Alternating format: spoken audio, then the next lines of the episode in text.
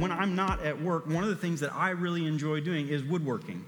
Um, and, and, working with wood, you use a ton of different saws and tools to, to craft and shape the wood that the way you want it. And one of the tools that I use the most is a table saw. And if you're not familiar, essentially a table saw is a, is a flat box that has a motor in it that spins a blade that you poke up through the top of the table and just expose that blade spinning it thousands of times per minute.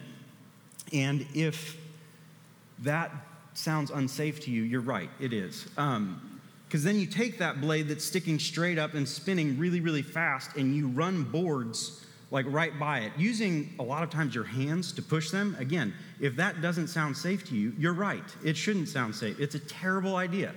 But there are a few things as useful in shaping wood the way you want it as a table saw. And so we use it. And that blade that spins and sticks straight up out of the box that you're pushing your hands by, that blade, it doesn't care what material you put on it. It just keeps spinning, right? So whether it's wood or a finger, um, it just keeps going, right? The reason that you think that sounds like a terrible idea. And because it is a terrible idea, there are a lot of people who have one less finger than they were born with because of table saws. And years ago, when I was really new to woodworking, um, I, I, got to hang out with this, this older gentleman, a guy named Gary. And Gary had been working with wood forever. And he knew us so much more than I did. And he shared this piece of advice with me. He said, Dustin, you don't lose a finger the first five times you use a table saw.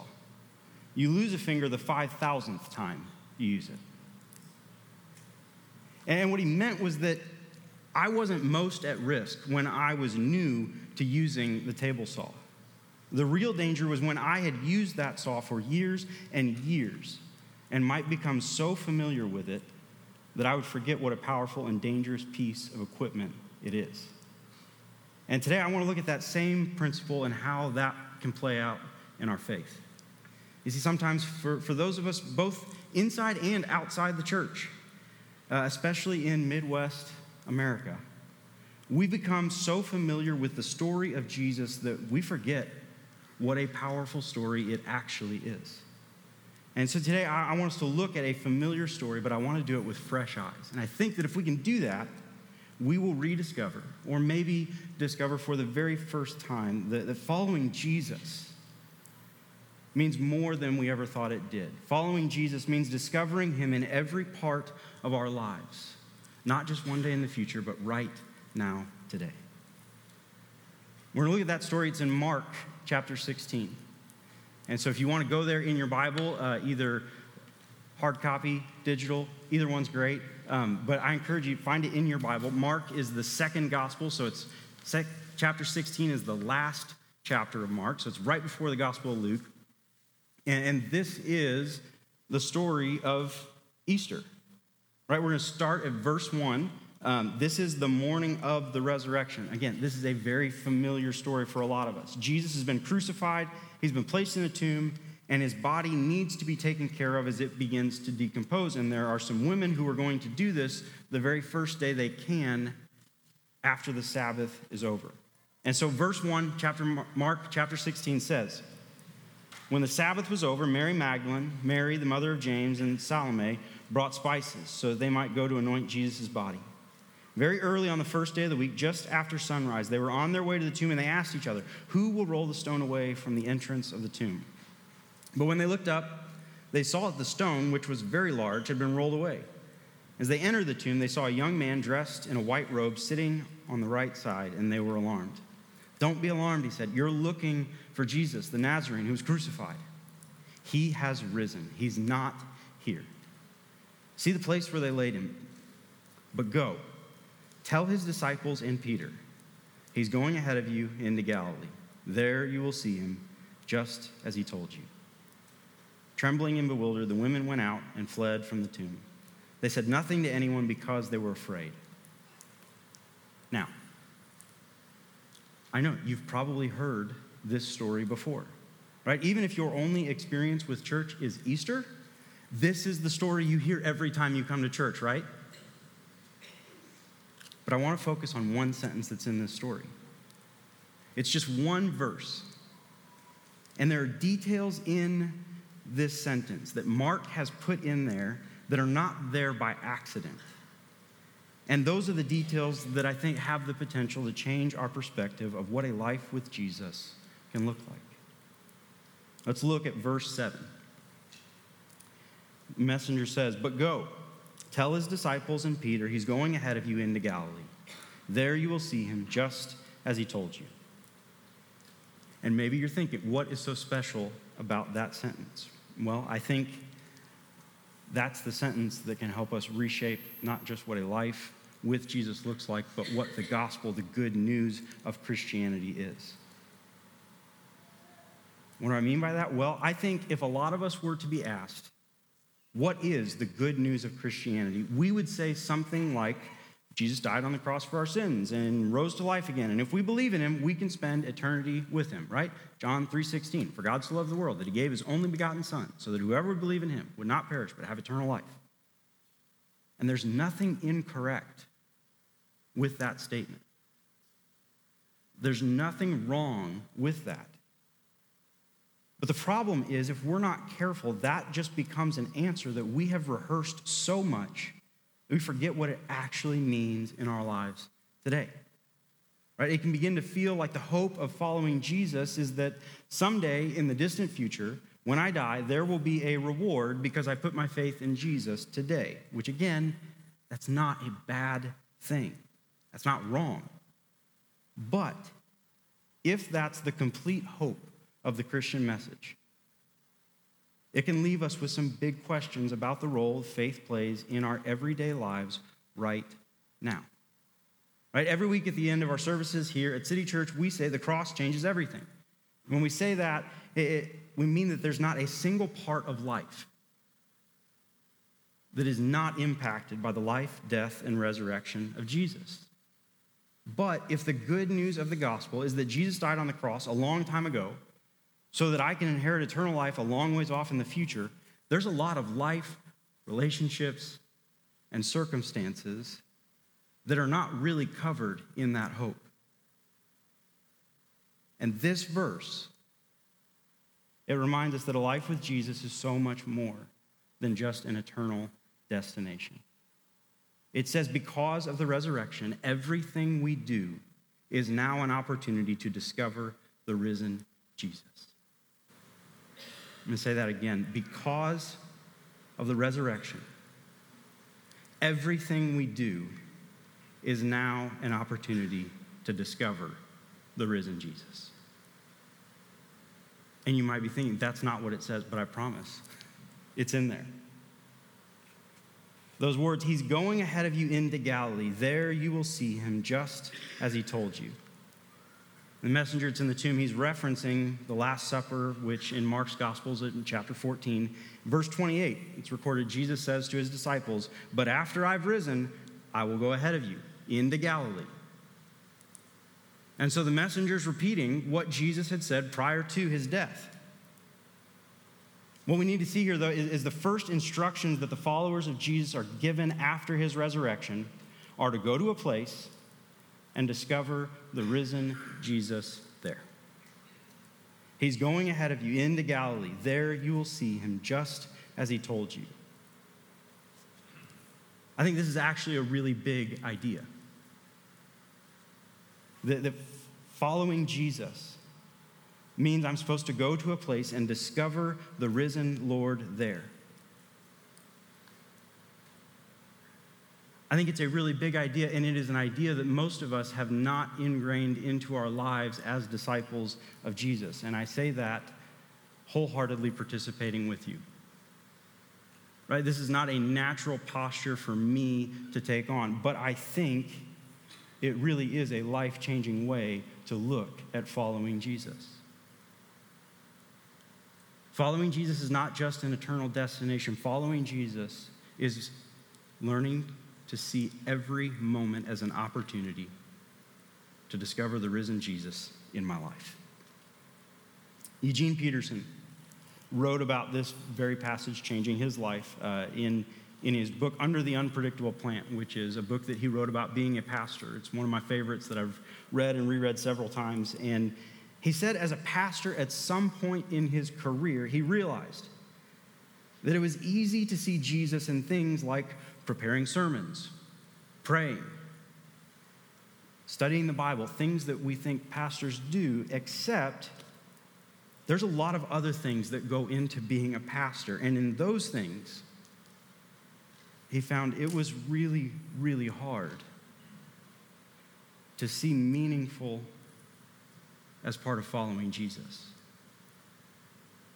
And maybe that's weird for you to hear a pastor say, but I will tell you that I absolutely resonate with it, and I'm sure you do as a person. I don't think this is just a, a pastor problem. I think as people, we would say that part of being a human, right? There are spiritual, very meaningful things that, that we do that seem very easy to fit into this is a part of following Jesus, but there's a lot of things that come with being a person that are not highly spiritual, that don't feel like they have great significance in following Jesus.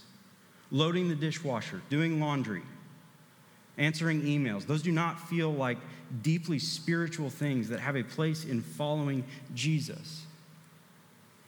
And so, what Peterson found is that he felt a great deal of dissatisfaction with his life. Because he was telling people every week that, that we should live our entire lives following Jesus, and yet there was a whole bunch of his life that didn't feel drastically shaped by Jesus at all. And he's supposed to be the professional Christian. And so, what hope is that to the people in our churches? Until he read these words in Mark 16. These somewhat familiar words, part of a very familiar story, but he read them with fresh eyes. And this is what he wrote about these words. He said, There's a text for this work in St. Mark's Gospel.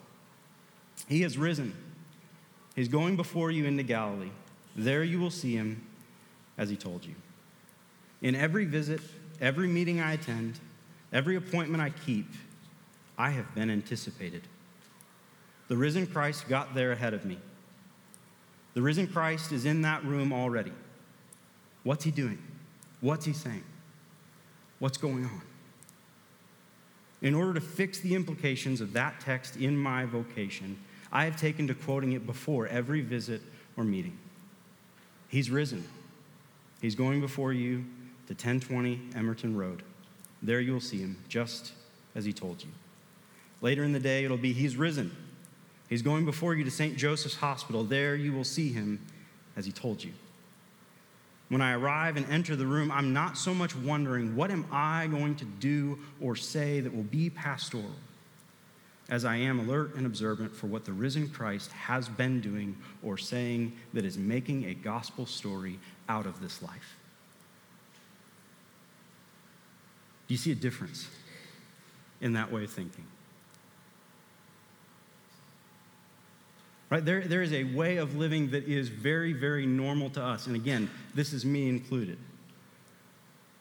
Right? Eh, this way of living is about our dreams, our plans, our goals. Every circumstance that we walk into, it's a situation in which we need to bring ourselves closer to our goal for our life right? So at work, I need to make sure that I perform my absolute best so that my coworkers think well of me, so that I get noticed, so that I achieve whatever measure of success I have decided on. At home, I need to make sure that my kids grow up into the right kind of people that are respected by others and reflect well on me. Even when it comes to faith,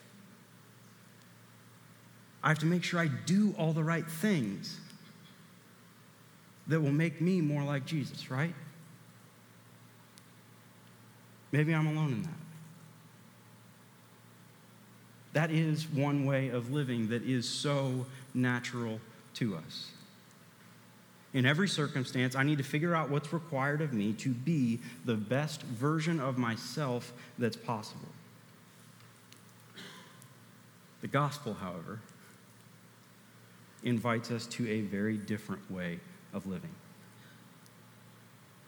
This way of living, it's much less about doing all the right things. Instead, it's about discovering the right person who's already at work guiding and shaping your life and the lives of the people around you. It's about looking for the risen Christ at every moment because you anticipate him wherever you go. Because the messenger at the tomb said he's gone ahead into Galilee. You'll see him there just as he told you. The key to making every part of your life an opportunity to experience Jesus, it's not making your life full of incredibly meaningful spiritual things. The key is looking for Jesus at work in every part of your life and committing yourself to following him wherever it is he might lead you. All right, that sounds great. But you might be asking, how on earth are we supposed to live this out? Right? That makes sense. Those are two different ways of thinking, but there's one that's supernatural to us, that is very natural to us, and then there's one that feels very, very foreign. I think it's really easy to think this is the sort of thing that, that is just the kind of thing that really spiritual people do, right? Or people that have nice, neat stories that, that line up into this. Do you know those kind of people? Anybody? You can raise your hand. It's okay. I know those kind of people, right? I don't identify as one. Right? Those people they're just very, very spiritual. Everything can be about Jesus in their world, and it feels natural for them, and, and it feels like such a stretch to say, really, how do I look for Jesus in every single moment of my life? There's others, yeah, very much like me, that would say that feels really hard. I'm not a super spiritual person. There's also a bunch of us here who would say that we don't have nice, neat stories that easily line up with that kind of mindset. Right? A lot of us walk into circumstances every day that either by our own creation or the actions of others feel a lot like anything but the kind of place that we can confidently discover Jesus. Right? You know those places, those relationships, those circumstances. It's one thing to discover Jesus when I come to church, it's another thing to discover Jesus in my strained family relationships. If we really want to internalize this mindset that everything we do is an opportunity to discover the risen Jesus in our lives, even for those of us that aren't super spiritual or have messy stories, there's another detail of the story that I want to look at. Again, verse 7 the messenger at the tomb says, But go, tell his disciples and Peter He's going ahead of you into Galilee. There you will see him just as he told you. Why does he mention and Peter? Right? Wouldn't Peter have just been in the default set of the disciples? You think disciples, he's going to be one of the first ones that you name. Why does this messenger of the tomb say to these women, Go tell the disciples and Peter? Well, because back in chapter 14, when Jesus was telling them that after he rose from the dead, they were to go to Galilee, it was in the middle of a really tense conversation. Right? This is the Last Supper, and Jesus is predicting what's going to happen when the crucifixion goes down. He says, You will all fall away, talking about the disciples. For it's written, I will strike the shepherd, and the sheep will be scattered. But after I have risen, I will go ahead of you into Galilee. Peter declared, Even if I fall away, even if all fall away, I will not. Truly I tell you, Jesus answered, Today, yes, tonight, before the rooster crows twice, you yourself will disown me three times. But Peter insisted emphatically, Even if I have to die with you, I will never disown you. And all the others said the same. The messenger says at the tomb, and Peter. Because there's a really good chance that Peter wouldn't consider himself one of the disciples anymore. there's a really good chance Peter thinks, I don't fit the kind of person that gets invited to Galilee anymore. The things that I have done, the way I behaved, the way I promised and then went back on it, those are the sort of things that would disqualify Peter from feeling like he had any place in Galilee with Jesus. Messenger says this because Jesus wants Peter to know you're invited too. Yes, you, Peter, that, that says impulsive, dumb things often. Peter, you're invited. Yes, you, Peter, that, that yesterday denied me. You're invited.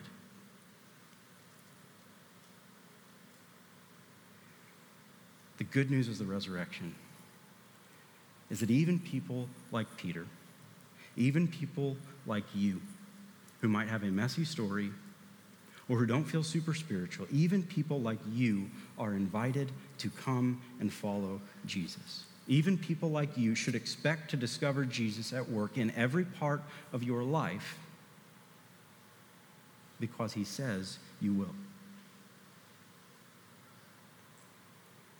I said a couple of minutes ago that gospel living is different than the way that we would normally live because it's less about doing the right things and more about discovering the right person who's already at work in our lives.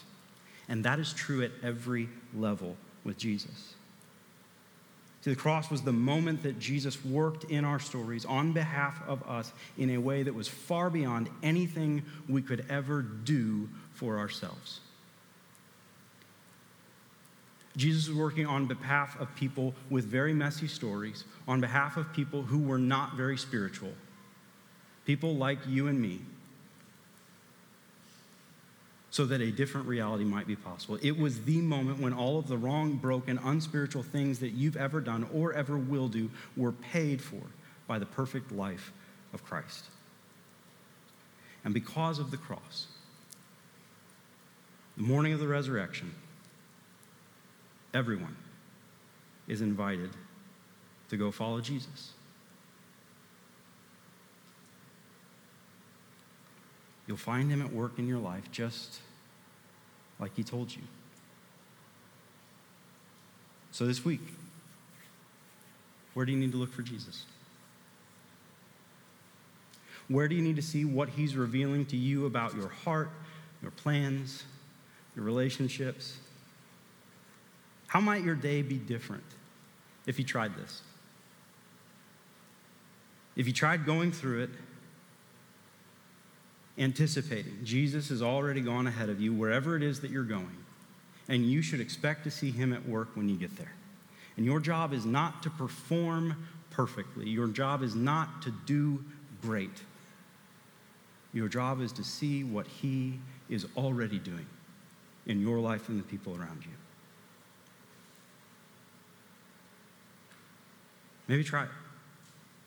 Go through your week, tell yourself. He's going ahead of you to your staff meeting. You'll find him there, just like he told you.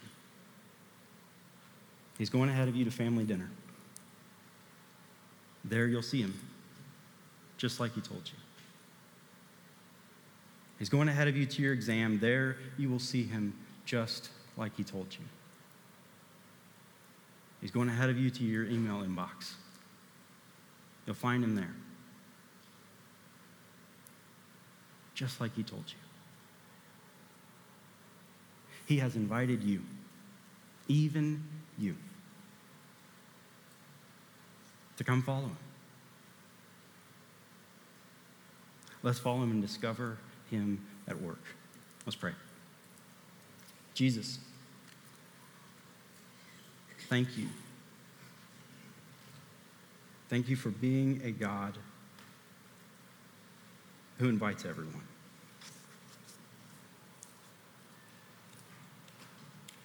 Jesus, it is so hard for me, for us, to really believe